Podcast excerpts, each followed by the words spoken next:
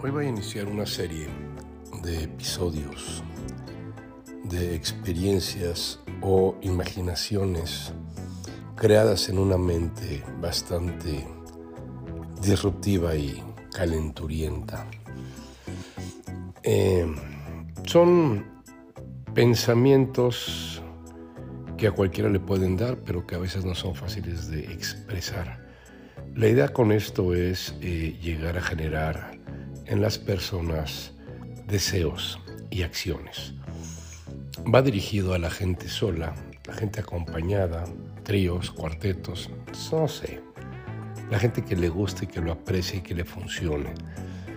Trataré de poner mis experiencias eh, y además por mi imaginación a efecto de que tenga un buen fin cada uno de los relatos y logre su cometido, hacerte feliz. Gracias. Thank you.